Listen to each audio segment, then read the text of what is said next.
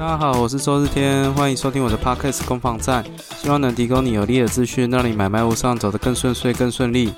今天是我们攻防战第七十八集，大家这一周过得还好吗？好，那这一周这一周其实呃，我我也想跟各位分享一下，说我现在感受到的市场状况啊，因为其实就昨天刚好有一个案子在洽谈，那谈的过程啊，就发现说那个屋主啊。最近的这个屋主，其实大家如果有在关注一些新闻的话，会发现最近利空，就是讲房市看空的这种新闻，其实蛮多的。哦，那呃，我觉得其实应该很多的屋主也都知道很多这样的资讯。那只是在下谈过程里面呢，就我觉得既然已经有这么多的报章杂志啊，然后都有谈到说房地产可能下半年或者是明年哦状况可能会不好。那所以我就拿这东西去跟屋主去讨论说，也许我们在今年上半年可以把房子顺利售出的话，何尝不是一件很好的事情？那我我都记得屋主 昨天跟我讲一句话，让我印象非常深刻。他说，他很怕，他很担心，他如果这个价格卖掉，他以后会买不回来。他担心他卖掉之后，这个价格就没了，以后就一定买不回来。那。那这个事情其实是我最近在谈的过程里面，很多屋主他没有意愿价格修正的一个一个原因，他很担心啊，就是价格如果下去之后，其实他觉得以后价格还是会再起来，哦，那他就用这个理由来跟我讲说，他怕他卖掉之后，他以后因为很多的屋主的打算都是我卖在高点嘛，然后再买在低点，好，那但是他们心里又觉得。呃，如果我卖在高点，我可能以后也，我如果现在降价了，我以后可能也买不回来这个价钱。好，所以就就因为这样一句话，他说他卖掉之后怕买不回来，他就没有打算降价，然后后来就就就失败了，对啊，那其实这个都涉及到说最近的我自己本身在一线呃感受到的市场状况了，那我也会在这个第七十八集的。呃，攻防战里面去跟各位简单讨论到，我身为一个一线的防重人员，我感受到的到底是什么？OK，那我们就先开始今天的节目。那今天一样会跟各位分享三则这个房地产的新闻。那首先第一则是中国大陆的农民银行推出了连心贷情侣贷款，争议太多，急喊卡哦。那这一篇是讲到说，大陆的银行有推出一个贷款方案，叫连心贷。联是联合的连，心是心脏的心，就是我们两个人的心连在一起，一起怎样，一起去做贷款的情侣贷款啊。它是针对于呃没有婚姻关系的这个男女情侣档哦，然后可以选择买房子登记在其中一个人的名下，然后做这个连心贷的部分哦。那这个产生了一些争议，导致他马上急喊卡哦。那等一下我们会呃会讨论到这一则新闻。那第二则则是讲到这个呃韩国房价崩跌，南韩首尔呃首尔江南区富豪不惜赔本脱手。哦，这是一个 TVBS 的报道。那这就讲到南韩最近的这个房地产状况哦。那因为其实升息不断，导致房南韩的房地产价格哦一直在去年开始哦就一价格有一直在做修正。那甚至到了此时此刻，其实韩国呃南韩的升息力道已经没有像去年这么强烈，可是房地产却仍然是一蹶不振，甚至产生了很大的一个价差。那我们等一下我会简单讨论到这个现。象啊，那最后一则，最后一则则是跟这个台湾有相关的了啊，跟台湾这一则是这个政府一夜间急关水龙头，中小建商快渴死哦，这是一个远见杂志的一篇报道了。那我觉得这篇其实会讲到很多，就是台湾目前建商。哦的遇到的一些实际上的的状况，好，那这跟我们又有什么关联呢？我们等一下也会也会跟各位做整理，然后做分享。OK，那我们就开始今天的节目。第一则，这个连心贷的情侣贷款哦，呃，这是国有中国国有银行农民银行，好，它是以未婚男女作为房贷共同还款人，那产生了许多的这个风这个讨论的漩涡了，舆论漩涡。那呃，持反面观点的哦，就是认为说他们因为这是情侣贷款哦，所以他们没有法律上的关系。他未来可能会有，不管是分手啊，或者是呃，这个这个感觉起来，因为两个人没有结婚嘛，他关系就比较薄弱。那会不会有那种假情侣啊？真投资也是一种可能性啊。又或者是未来分手，那钱谁付？那登记谁的名字？好，那呃，这个其实。其实后来我去细查哦，他有甚至有一些人会认为说，银行为了冲这个贷款哦，不择手段。因为其实，在大陆现在面临到一个状况，就是呃，前几集有跟各位分享的，有很多人因为呃利息不断往上升，想要选择去提前还款，把他的房贷提前还清。可是你要排队哦，你在大陆如果你要把你的贷款提前还清，你必须要好几个月的手续哦，等待时间。啊，那那这是目前大陆的一个状况，所以其实凸显一个情形是，其实大陆的银行他们放款的这个比例是下降的，就是他们的贷款贷款绩效衰退了，所以其实就有推出了一些新的这种呃贷款的方案。好，那我除了查到这个连薪贷哦，这是针对未婚男女的以外，我还查到了有一种所谓的百岁贷。百岁是什么意思？就是一百岁的意思哦。它不是说你可以贷款贷到一百岁，是说它的它是如果你的借款人不超过七十岁哦，比如说你六十九岁了，那你就可以拉一个三十岁不到的直系儿女当做保人，那可以最多贷三十年。哦，那加起来刚好一百，也就是说，你如果六十九岁哦，那你就可以找一个二十九岁的儿子啊，作为这个当担保人，那你就可以再借呃，可能二十九年这样子。哦，那这个是所谓的百岁贷。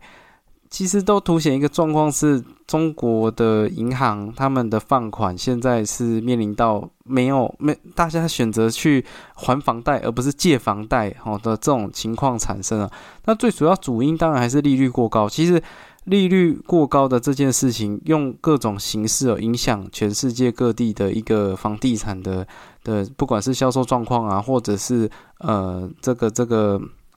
借款人的一些习惯啊，所以。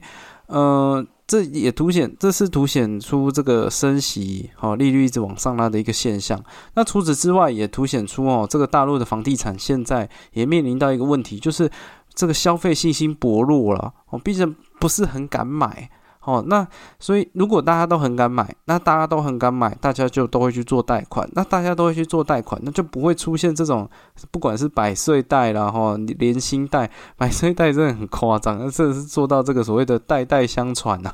哦，贷款一路接接接力接下来这样，哦，又或者是这种什么，真的是负债子偿的这个具体表现呐，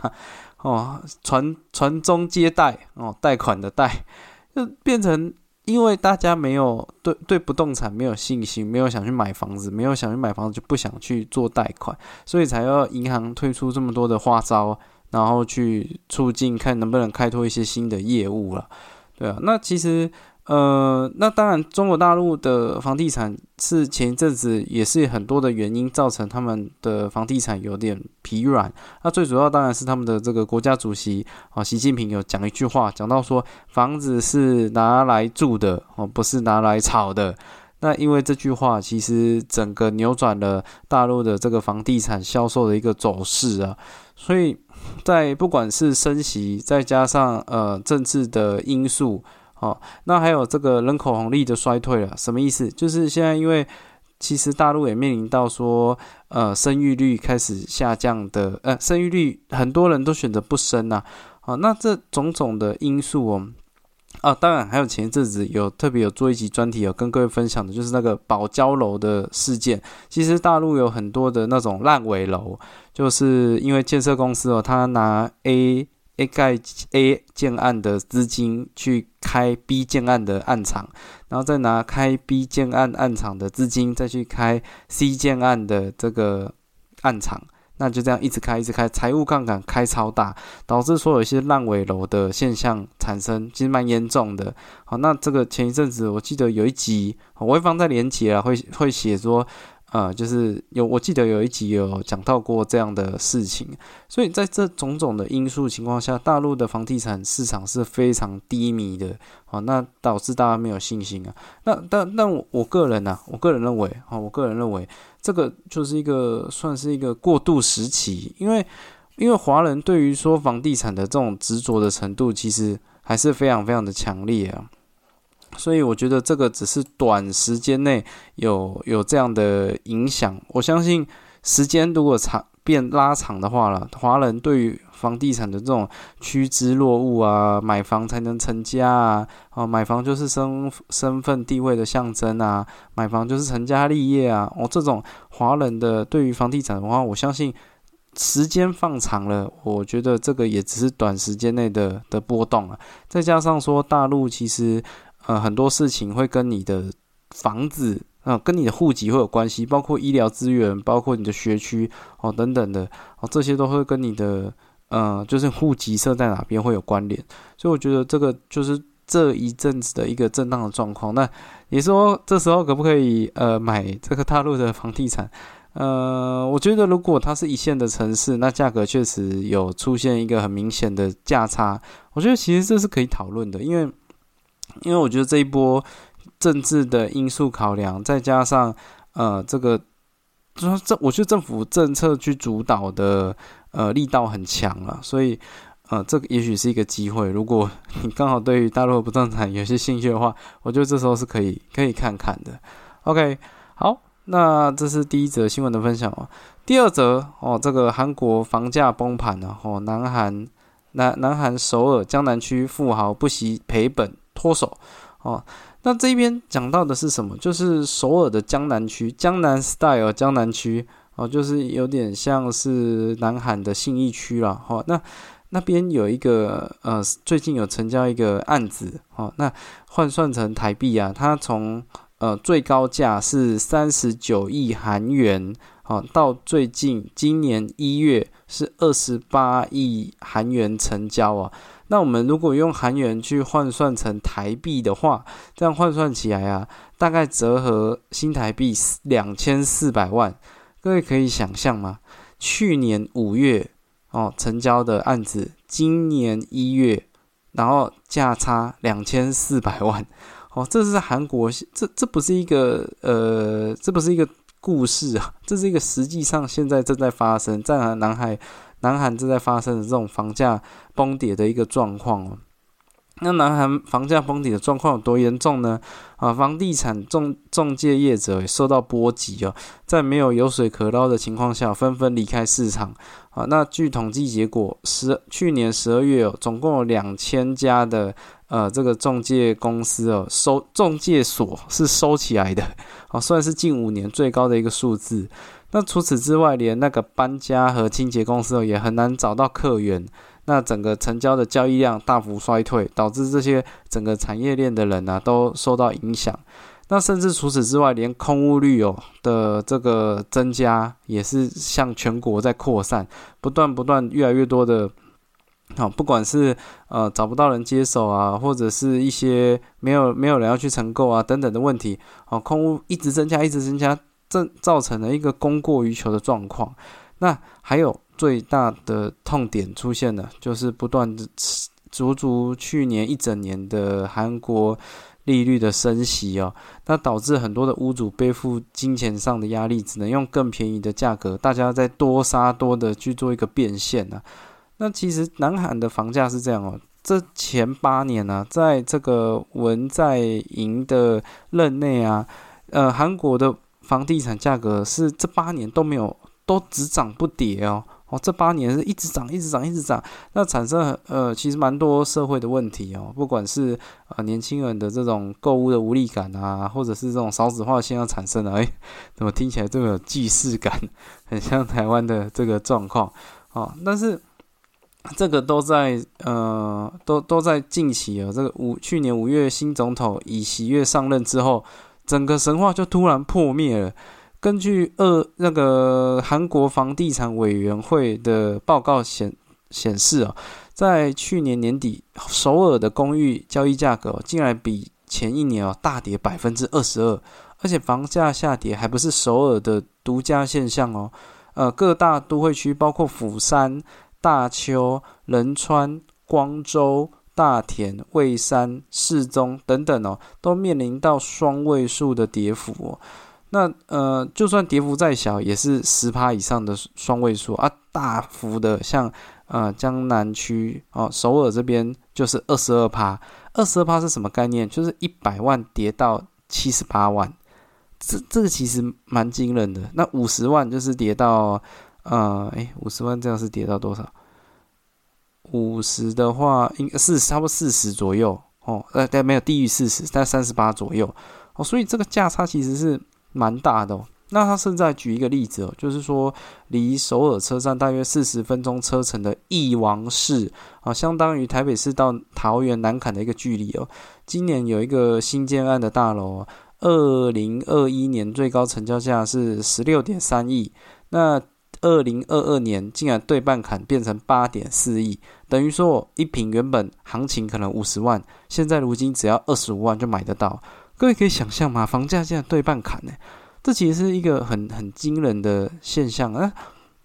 所以这就凸显说升息会不会影响到？啊，这个房价的状况当然会啊，那当然它是一个很多综合因素的考量啊，啊，综合因素交错出来的一个结果。升息，韩国是这样嘛？造因为升息造成房价大跌啊。虽然今年一月已经有点放放缓了，可是因为前阵子实在是跌得太凶了，现在还没有回复回来。那除了韩国以外啊，像美国最近房价也是节节衰退哦，同样也是因为高利率的影响啊。根据那个呃外媒的综合报道哦，房房屋经纪公司哦，Red Redfin，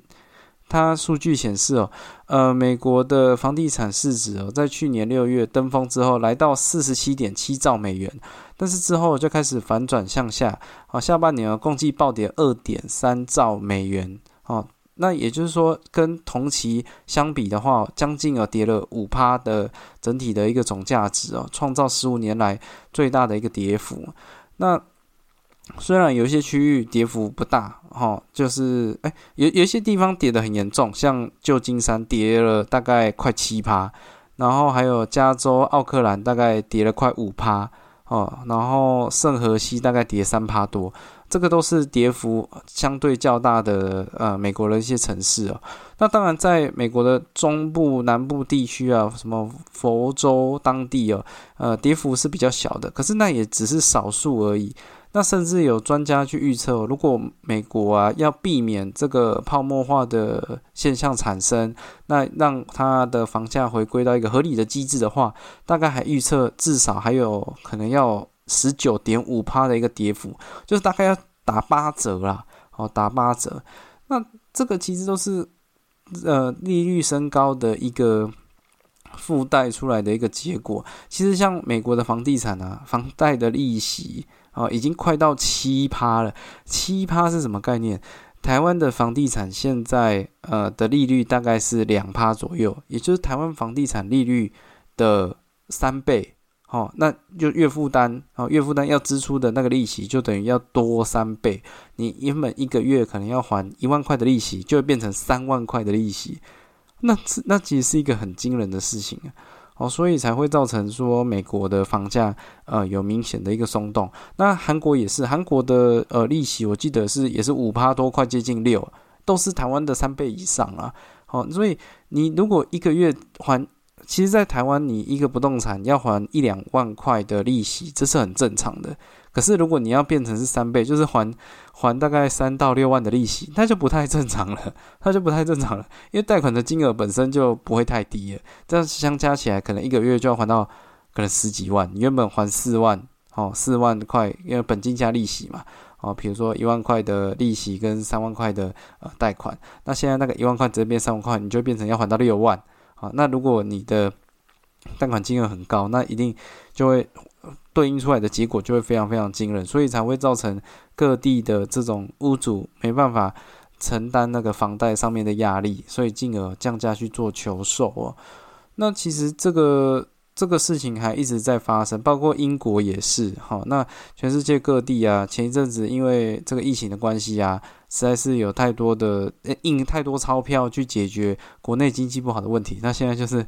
派对结束了，大家在收盘子啊、收饮料啊，哈，是收拾残局的一个一个情况了。那台湾会不会这样子呢？嗯，我个人认为其实难度是蛮高的。那最主要原因还是因为台湾的升息真的是非常非常的保守，哦，比较不会有这种这种这种状况的升息。所以在这种升息温和的情况下，我觉得要变成这样其实不容易，哈。但是但是其实话也不能这样讲，因为升息的部分虽然台湾的升息相对是比较温和，可是有一个族群，它对于这种利率的调升呢，非常的敏感。好，这也是我的第三则想跟各位分享的新闻哦。呃，第三则就是政府一夜急关水龙头，中小建商快渴死哦。这是远见的一个远见杂志的一个报道哦。那呃，他有提到说，其实这二十五个月来，也就是这两年来啊，政府连续推了十一波的打炒房政策，十一波哦，听起来很惊人。十一波总共有什么？有四次的信用管制。信用管制的意思就是针对那个房贷的层数哦去做一些限缩。原本可以贷八成，我就让你变七成啊，那你等于是要多拿一层的自备款出来，去降低你这个这个这个买卖的一个一个过过热的现象了啊。十一次里面有四次的信用管制，然后还有四次的升息啊。那除了呃这四次升息外，还有。房地合一二点零的产生哦，房地合一二点零出来之后，针对那个房地合一税的税率哦，是呃，它税率没有调整，可它时间变长了哦，所以也是让那个抑制大家交易不要太过于热络了哦。这是房地二合一二点零有针对一些房地合一一点零的一些缺口去做一些补正哦。那除此之外，还有这个实价登录二点零，所有的地址也都揭露了。那因为地址的揭露，就大家就很清楚说每个房子大概成交多少。那也希望说透过这个资讯的透明化，让消费者可以比较理性一些。那当然，这个加起来十四嘛，第十一次是什么？也就是最近啊，之前新闻炒得沸沸扬扬的啊，在今年一月十号通过的平均地权条例修法三读通过。那这个则是彻底哦。把预售屋的这种市场的习惯呢，彻底做一个翻转。那这十一波的呃，十一波的打炒房啊，啊，打出来的结果究竟是什么呢？其实，在我我身为一线人员嘛，呃，就我十一波的打房结果，好像我感受不到太明显的呃明显的这种。打下来，哈，中古屋的价差有出来，其实我说真的感受不太到。可是有一个族群，他对利率非常敏感，而且他也是这十一波打打房里面呢，其实是最大的，可以说是受害者了，也就是建商。为什么建商是最大的受害者呢？因为在这个四次的信用管制里面呢，它其实连建商的资金也受到管制了。原本可能一个建案呢，它呃，假设一个土地的总价是十亿，那自备款可能原本只要准备三点五亿，可是现在就因为这个信用管制的关系，变成要拿出五亿，那等于你这个建商手上的现金就会受到。就分会有一些分配上的问题，因为原本要准备的自备款没有那么多哦，所以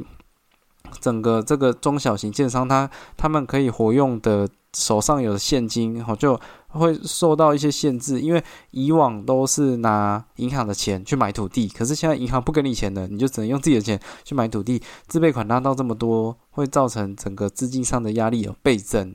那除此之外呢？呃，政府还有规定哦，必须在十八个月内动工哦。那你如果没有动工哦，银行每两个月会派人到工地巡查，如果发现你进度落后，还要按比例收回贷款，并采阶梯式的加码计息哦，导致说建商你从银行已经拿钱已经不是很容易了，然后你拿钱之后，你还要在很短的时间内赶快把这个这个建案呢去去如期去完工，不然还会资金还被收回。已经有时间上的压力，再加上层数上的压力，那还面临到银行还会有这种抽银根的现象哦。银行它现在雪上加霜的是哦，美国其实从去年三月开始升息，全年升息也总共七次十七嘛，导致说非常多的资金离开台湾涌入美国了。哦，那导致银行哦本身自己的存款总数额哦也跟着随之缩水。而且啊，根据银行法第七十二条之二的规定哦，银行办理房贷、建筑贷款的上限呢是三，是占那个贷款总额的三十趴。那多数则是以二十八趴、二十八趴为警戒线啊。其实，在这个政府的这一些呃打炒房的措施的情况下，银行针对这个。建筑呃，这些房贷的贷款总额的上限都一直在下修，一直修到安全值了。金管会哦，根据去年十二月底的一个统计哦，其实已经很多的银行哦，都已经把房贷的业务降到一个安全范围。那银行降到安全范围的意思就是，建商没有拿到钱呐，建商他拿资金的那个难度越来越高，越来越高。哦，再加上哦，不只是雪上加霜，还火上加油。更惨的是，原物料的问题跟人力的问题并没有解决。其实以国际的整体的一个状况啊，短期的营建成本、人力成本仍然是在高点。所以在这情况下，你又要我如期完工，现在那个建筑成本又往上拉，然后你银行又不给我钱，然后现在又又层数又又变少，然后利率又在往上升。那你这样，我原本抓的获利啊，全部都因为这些不确定因素，我全部都被吃掉了。那建商能怎么办？建商就只能倒闭啊，不然怎么办？其实已经有默默的开始有这种建商的问题产生了。我很推荐哦，大家可以去看那个华视有做一个报道，呃，他他有放在 YouTube 上面，他叫《你的烂尾楼，我的家》。他这一篇报道的内容，其实是讲到民国一九八七年到一九八九年期间呐，那时候其实就有很多建商倒闭，然后留下很多的烂尾楼，那很多的这种民众啊去澄清，然后去希望把这个资金拿回来，通通求助无门啊，因为如果一个建案呢发生纠纷啊，建商啦通常是把那个钱拿了就跑嘛，好，那所以。拿了就跑之后，剩下什么？剩下一个盖到一半的房子跟一笔土地嘛。那这个是谁可以去处理呢？好，不好意思，银行会排在你的前面。好，那所以银行在排在你的前面的情况下呢，你要也要等银行哦，呃，该拿的拿完之后，最后最后哦，你才会有机会。把这些东西变现了，再把一点点钱拿回来，其实这个难度真的真的非常高啊。呃，前几天就有一个新闻是，呃，嘉义有这种义乌二卖，然后就有一个就就五栋透天而已哦，一样也是房子就是有产生一些纠纷啊，就一样是建商跑路啊。哦，所以连最近台南啊，台南之前南科炒蛮凶的哦，炒作的蛮厉害的，那南科哦。啊，更正了，台南也有那种建案哦，就是盖到倒闭。那而且那时候啊，因为其实旅保的这种制度，很多人都有有这样，民众都有这样的概念。那这个建设公司它走的是同业担保的路线，也就是说，如果他盖房子盖了出一些状况啊，会有另外一间建设公司接手，然后再把这个房子给盖完。可是问题来了。这个同业担保啊，这个另外一间建设公司根本就是原本建设公司的子公司，就是一个空的一个假的，左手换右手而已。但用母公司把钱全部都拿走之后，然后再留子公司的去收拾那个烂摊子。那子公司也说啊，要盖可以啊，可是我没钱啊，啊，那真的会让民众求助无门呐。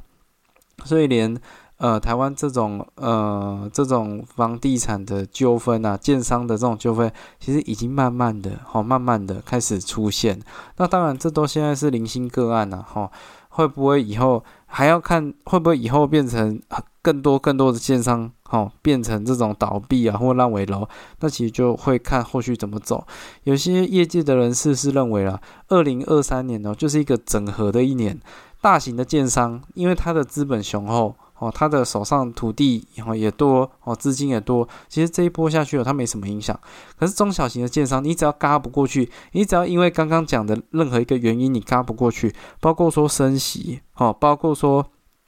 层数下降。包括银行哦，呃，抽你银根哦，包括这个现在平均地权条例修法，导致预售屋的这个交易啊，大家持观望态度啊。只要你中间这些点呢，有哪一个地方撑不过去，那你你就会变成你要去。呃，把变去去把你的库存的土地拿出来卖掉嘛，或者是你把你一些建案哦交给去去卖出去给别人啊，就会成出现一种大者恒大哦，那中小型的建商会可能会被消灭，会被冰吞的现象产生呢。所以我个人是认为啊，这个没这么乐观啊。现在其实一线的销售状况啊，现在建商没有降价，没有降价，因为不敢降价。其实降价对于建商啊、代销，他们的成本是非常高的，因为你一降价，你开第一枪之后，你价格是永远都拉不起来了。哦，台湾人很特别哦，追高不追低。如果你今天你价格一下修，他反而会觉得，呃，不见得，不见得会对。